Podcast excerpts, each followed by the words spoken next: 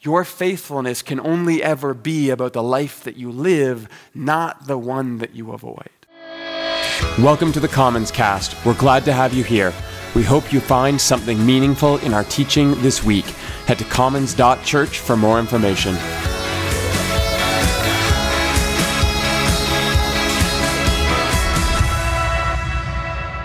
Welcome today. Uh, my name is Jeremy, and if we haven't had a chance to meet yet, then please come by, say hi after the service. I would love to meet you and hear a bit of your story as well. Today, we are continuing our way through the book of Romans. But first, a little update here. This weekend, I was in Winnipeg and I was meeting with some of the other churches and leaders in our denomination, the Evangelical Covenant Church. And I got back into Calgary late last night, which was not ideal, but it was a great chance for me to renew some connections and for us to continue to build into this larger community of churches that we participate in. We are working to invest more and more in influencing and shaping and pushing that group of churches in a healthy direction. And so it's great to invest in those conversations.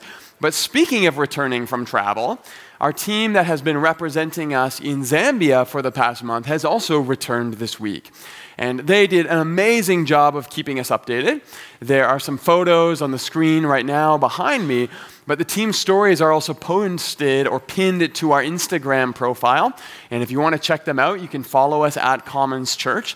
However, if you are really keen to hear some of those stories, then in just over a week, once the team has had a chance to rest and get back on a normal sleeping pattern, we are going to be hosting a public debrief here at the Kensington Parish.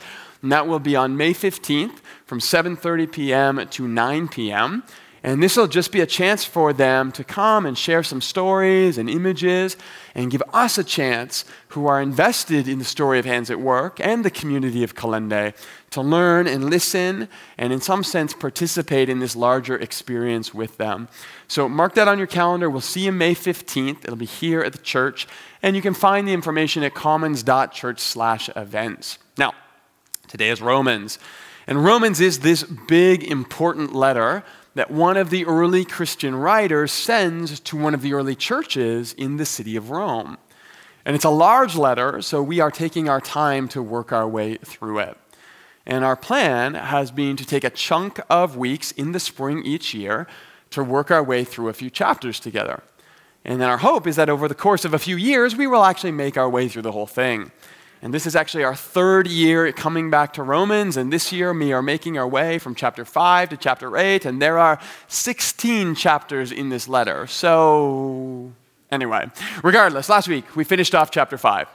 So that means we're going to look back, and then today we'll push into chapter 6. So, in the second half of chapter 5, Paul says, Just as sin entered the world through one man, and death through sin, in this way death came to all people because all sinned. And this is where that idea of original sin comes from. And that is the idea that in the story of Adam and Eve, it impacts all of us, and we are all now somehow in need of restoration. And within Christianity, that is not a particularly controversial idea. Uh, every Christian tradition has affirmed that in some sense. But what is disputed is exactly how Paul imagines this human condition affecting us. And so, as we talked about last week, it was Augustine, one of the very influential early theologians, who reads this from a mistranslated Latin passage. And there he reads, not that all have sinned, but that in Adam all have sinned. And so Augustine's reading is that, oh, well, this must mean that Adam's sin has been passed down to all of humanity. And Augustine will even go as far as to explain that this must be then transmitted sexuality or through sexuality. So this is the OG STD, going all the way back to Augustine here. And that idea kind of stuck around. Uh, even once we had realized that it was actually a mistranslation in the Latin, it just seemed to stick. However, in the Eastern tra- tradition, where they spoke and read Greek. They didn't need a translation of Paul's words, and so they didn't have this miscommunication. And so, in the Eastern Orthodox Church, uh, original sin isn't about the fact that God is mad at you because of something someone else did a long time ago. It's about the idea that we all come from the story of Adam. And therefore, we are like Adam. We are flawed like Adam. We are imperfect like Adam. We, like Adam, are born into a world where sin corrupts our ability to see the divine in the world around us. It's not that you're in trouble for what Adam did. As I said last week, original sin isn't what sets God against you. Original sin is the disease that makes us forget God's name and miss God's presence in the world around us. And that's really what all sin is always about. It is about losing sight of the divine. I quoted Sarah Heaner Lancaster last week. She said that sin is the robbery of God because sin assumes that we are independent of God.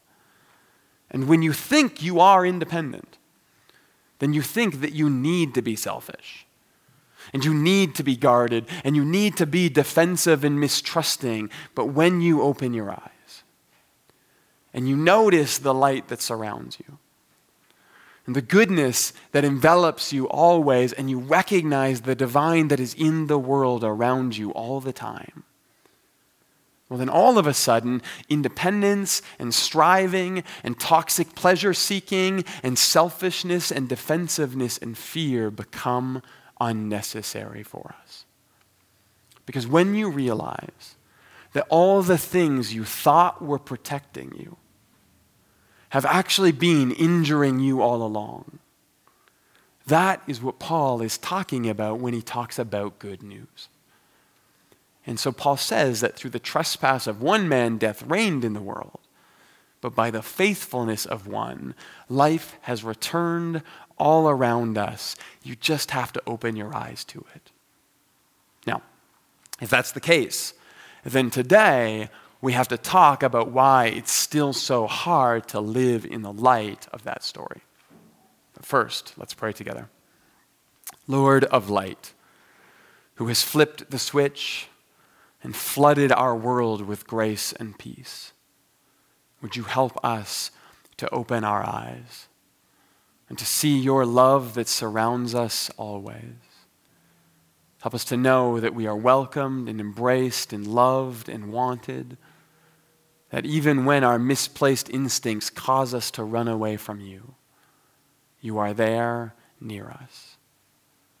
Might you heal our imaginations and slowly transform our hearts, reminding us that our worst moments are never final and that there is always room to begin again in you.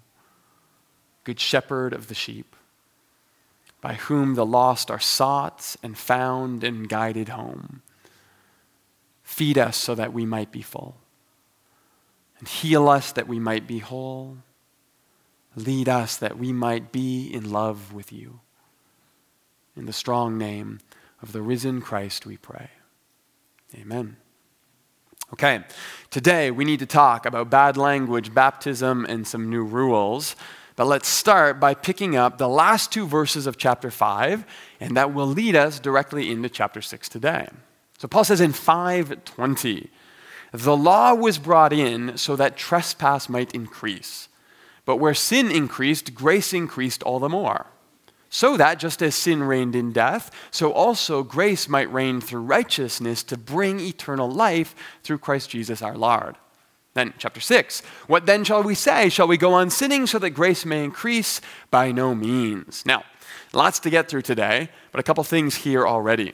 First, Paul's point with the law, as it was back in chapters 2 and 3, is that following rules doesn't get you anywhere. Now, that doesn't mean rules are bad. It just means that the rules were never an end into themselves. For Paul, you don't follow rules to impress God or to get God's attention. You follow the rules because you know that you are loved. And that's how you respond to God's grace. But the question is if you know God's grace is infinite and you realize that even when you do your best, you're still not all that great at following rules, well, then that should actually help you to see God's grace in the world around you. And this is actually a very Jewish way of thinking about the law. uh, sometimes we have this misconception that in Judaism, they followed the law so that they could earn God's love, that they were very legalistic, and that it's only us Christians who really understand just how gracious God is. But that's not really how ancient Judaism worked. They were very in tune with this idea that God was the one coming to them. However, if that's the case, and if the law could only remind them of their brokenness and point them to God's love, then why not just break all the rules?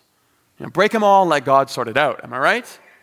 But no, Paul says, by no means. And that sounds kind of poetic. It's very nice, Paul. Heaven forbid. This is like per, uh, Paul at his pearl clutching best. Good gracious, no. Except that isn't what Paul says here. What he really says is me genoito. And uh, he actually said this back in chapter 3, and I believe we talked about it there. But what this really means is something more like, oh, hell no. Now, before you get upset with my language here, this phrase is one of Paul's favorites, and it actually comes from a very well known Hebrew phrase, chalilah, and that means literally to be profane and thus forbidden. And so, a lot of scholars with a lot of letters behind their names are actually well educated and have actually translated this, oh, hell no. Regardless, that sets Paul up for chapter 6 because he wants now to explore the relationship between this grace and the way that we live in the world.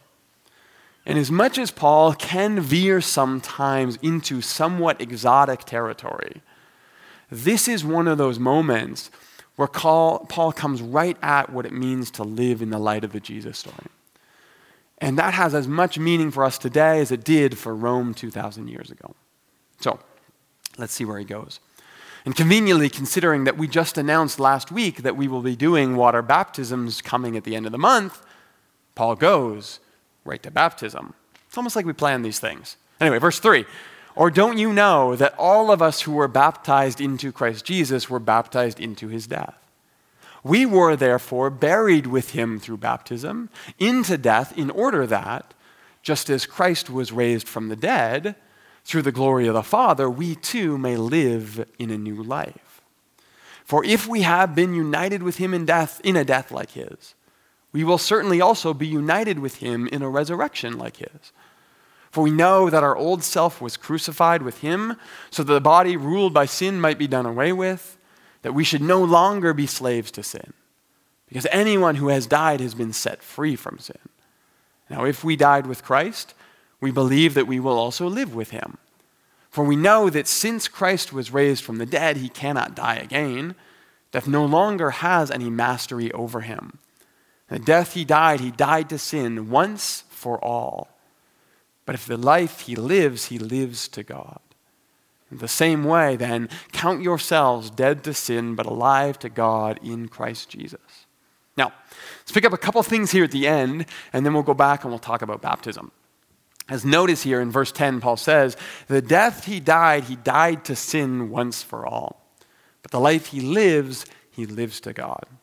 Now, that's an interesting sentence for at least a couple reasons. First, what does it mean that Jesus died to sin? Second, what does it mean that he died once for all? So, let's start with this to sin business. Because Paul uses that phrase to talk about us when we are baptized we die to sin. In verse 11, he says, Count yourselves dead to sin. But when Paul uses that language to talk about you and I, it's this idea of leaving our old life behind and moving into something new. And that doesn't seem to be how Paul imagines Jesus. In fact, Romans is built around this idea that it is the faithfulness of Jesus that heals the world. And when you read the faithfulness of Jesus in Romans, you can hear the sinlessness of Jesus in that. That's all part of it. Now remember here, the faithfulness of Jesus for Paul is not just the fact that Jesus doesn't sin, it is the fact that Jesus is God being faithful to bring the story of humanity to its completion. It's the idea that God never leaves us alone. And so remember that for Paul, not sinning only matters if it leads you to living. And sometimes we slip into this imagination in Christianity that our faith is about avoiding what is wrong. That's not the point. We avoid sin because what is wrong is what takes us away from our purpose. And avoiding sin is not an end in itself. If it was, then Christianity would just be about retreating from the world and disappearing to a mountaintop. But Christianity is about this purposeful engagement with the world. On earth as it is in heaven, one might say. And so remember this. Your faithfulness can only ever be about the life that you live, not the one that you avoid. And so when Paul says that Jesus died to sin, his implication here isn't that Jesus stopped sinning one day. What he's saying is that Jesus died in the same way we all do. He died because sin has created a broken world filled with death. And to get technical here, the phrase is in the dative case in Greek, and it could be even translated, he died in sin or within sin. But we don't translate it that way because that could really confuse things and make it sound like Jesus was a dirty, rotten sinner, and that complicates our theology. But the idea here is that sin is the location of death. It's the agent of death. It's what causes all of the hurt and pain in the world. And Jesus, being human, wasn't immune from the effects of our brokenness any more than we are. In other words, what Paul is saying is that Jesus feels all of the hurt and the violence and the death of this world the same way that we do, and it kills him. But the big surprise here is that death doesn't end him.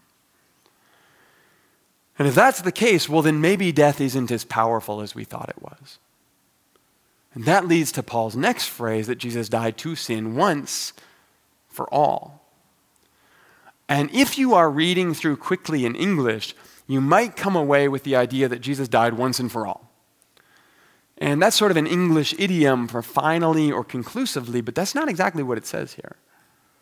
What it says is that Jesus died once for all.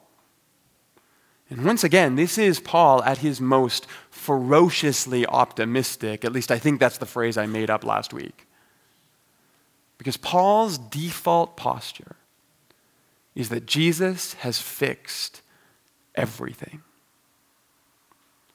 And if sin is what brings death, then the fact that God has brought life out of death means that sin and death and hurt and pain and injury are defeated completely. And this is what he's talking about when he says that death no longer has mastery. You see, the word mastery here is actually a form of the word Lord.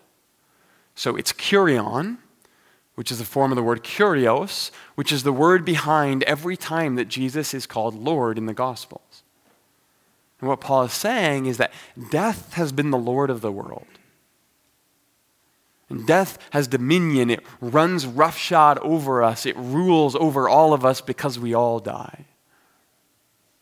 But if someone were to die and not stay dead, well, then maybe death was never as powerful as we thought.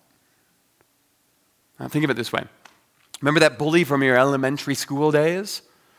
And how terrified everyone was of that one kid with the rat tail and the starter jacket? Jake? Seriously, the kid was mean. But remember how scared everyone was of him until finally someone, one person, stood up to him and he backed down, and then all of a sudden everything changed. Because no one was afraid in the same way anymore. That's kind of what Paul has in mind here. And look, death is still a bully. And death is still mean, and death still hurts, and it's painful, but we know that death isn't what it claims to be anymore. And I'm not going to pretend to know what life after death looks like. I tend to be pretty agnostic about that. Because I think that we can only talk about that using language about this, and that necessarily falls short. But what I trust from Paul is that even in death, God will do good for us. And because Jesus died, death will never get the best of us. No. If that's the story, then we can go back and look at how Paul talks about baptism as this image of new life. And for that, we have to go back to verse 2 where Paul says, We are those who have died to sin. So, how can we live in it any longer? Or don't you know that all of us who were baptized into Christ Jesus were baptized into his death? We were therefore buried with him through baptism into death in order that, just as Christ was raised from the dead to the glory of the Father, we too may live in a new life. And this is how Paul thinks about the metaphor of baptism. You go down under the water to symbolize Christ's death, and then you come up out of the water to symbolize resurrection. And we also have to remember here that baptism, like the Eucharist, are not just symbols for us. We believe that in some mystical sense, God actually meets us in these rituals. Technically, the term here is that these are a means of grace, but what that means is simply that somehow we trust that God is present to us in bread and grape and table and water. And that's actually a really beautiful part of the Christian story. That we believe the divine is somehow most present through the most ordinary things in our lives. But I want to read this passage again. And this time, I want to turn to the message translation by Eugene Peterson. And at first, it's going to sound like Peterson is playing a little fast and loose with the language here. Um, he's going to introduce some ideas that don't seem to be there when Paul speaks. But he's doing something really important here that I want to show you. So here's the passage in the message. If we've left the country where sin is sovereign, how can we still live in our old house there? Or didn't you realize that we packed up and left there for good? That is what happened in baptism. We went under the water, we left the old country of sin behind, and when we came up out of the water, we entered into this new country of grace and a new life in a new land.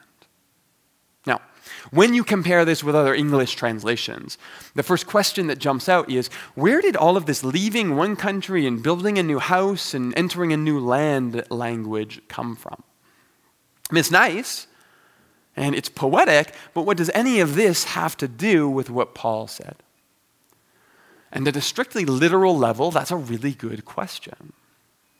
But what that question misses is the fact that Paul rarely writes at one level. So, no, he doesn't call sin a country, and no, he doesn't talk about moving into a new home in a new land, but all through this chapter, Paul has been dropping in these words that have dual meanings for his audience. So, this is words like mastery, which we talked about already. And this is words like slavery. This is words like obedience. This is words like allegiance and control and being ruled over by sin. And because we live in a democracy where our individual identity is important to us and it's protected for us, what happens is we tend to read those images in a spiritual context. And that's good. Paul means them in a spiritual way, but at the same time, what he's doing is he's building under the surface a metaphor that's based on the Roman Empire that surrounds his audience.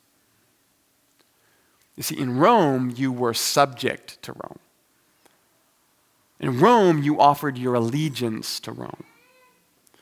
In Rome, you had no option but to submit to the lordship and mastery of Caesar. And now Paul says, just imagine if you could leave all of that behind. So try to imagine moving to a new country with a new culture and a new currency and a new language and starting all over again from scratch. That's the image that underlies all of this language that Paul has woven throughout this chapter. And no, Paul doesn't come right out and say it the way that the message does, but he has very deliberately chosen this language for this audience in Rome who knows what it means to live under an oppressive regime. And this is actually where literal translations really do us a disservice. Because sometimes literal struggles to capture the real meaning and intent that would have been read by the audience in the moment. And so, what Peterson has done here by paraphrasing this for us, ironically, is give us a much better representation of what the Romans would have heard. And here's why that's important. Because without the subtext, Paul can come off as a little harsh here. Like, don't you know you were baptized into Christ and you died with him so you could live with him? You better not mess that up. When in reality, what Paul is saying is something more like guys, remember, you don't live where you used to anymore. And the old rules don't apply anymore. In fact, Paul will even go on to say, Don't you know that when you offer yourselves to someone as obedient slaves, you are slaves of the one you obey? Whether you are slaves to sin, which leads to death, or to obedience, which leads you to righteousness. Um, this, again, is another image that's hard for us in a lot of ways because we don't really understand the pervasivity of slavery the way that the Romans did. Now, you have to realize that historical estimates place the population of slaves or former slaves at between one half and two thirds of the entire Roman Empire. And what that means is that chances are at least half of the people in the room reading this letter would have actually been the property of someone else at some point. And they literally had no choice in how they lived. And what Paul is saying here is that you now, perhaps for the very first time in your story, get to choose your own adventure.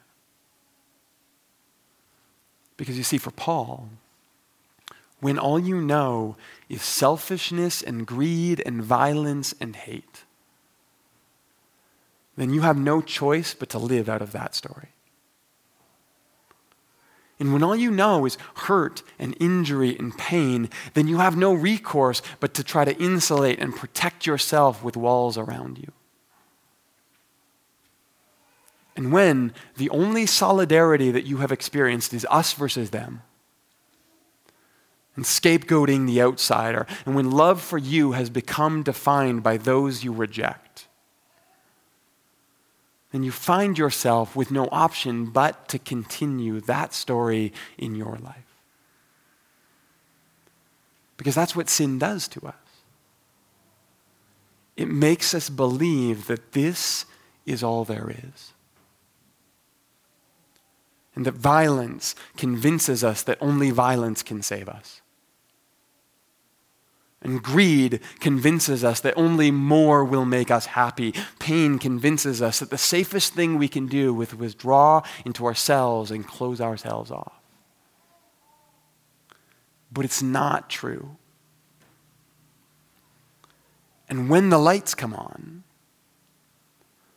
and you open your eyes and you see the world for what it really is, the way that Paul sees it, filled with love and grace, even in the midst of our brokenness. Well, then, in that sense, for Paul, you really don't have a choice to go back either. Because once you actually see grace at work in the world, things are simply fundamentally different for you. And yes, of course you slip up and you fall back into old habits, and in weak moments you revert to what was. But the thing is, if grace is a story that always affirms the best of you, and once your eyes are open to that story, not even your worst moments can drag you back down into who you used to be. Because Paul's whole point here is that once you see it, you can't unsee it. And that's what baptism is about for Paul. That we are buried and raised with Christ into a new world where everything looks completely different. It's not that you have it all together, and it's not that you have your theology locked down. It's not that you magically stop being the person that you were. It's that Jesus allows us to change the way we narrate our own story. And so, my prayer for you today no matter how you have found yourself here exploring this Jesus story with us, is that you might open your eyes to a new world filled with light and love.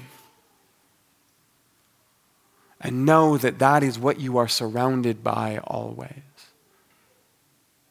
Because once you do that, you will never see yourself again as alone and afraid and forced to live out of old stories. Because once you see it, you can't unsee it. Let's pray. God, would you help us in whatever way we need your help to open our eyes to the world that surrounds us? to let go of our illusions that tell us that violence is what saves us and that greed is what makes us happy, that closing ourselves off and shutting ourselves down is the way to safety. And instead, might we see the world for what it really is the creation of a good and generous God who has filled this space with light and love that surrounds us even when we keep our eyes closed. God, might we have the courage to begin to open our eyes. And even if the light hurts for a moment, might we trust that once we see it, we will never be able to go back. Because when we slip into old habits, when we fall into old patterns, those moments don't define us anymore. It is you who narrates our story and shapes the meaning of our lives and invites us to continue to become the people you know we can be. And so, Holy Spirit, be in and through us, inviting us to see the world as it really is. In the strong name of the risen Christ, we pray. Amen.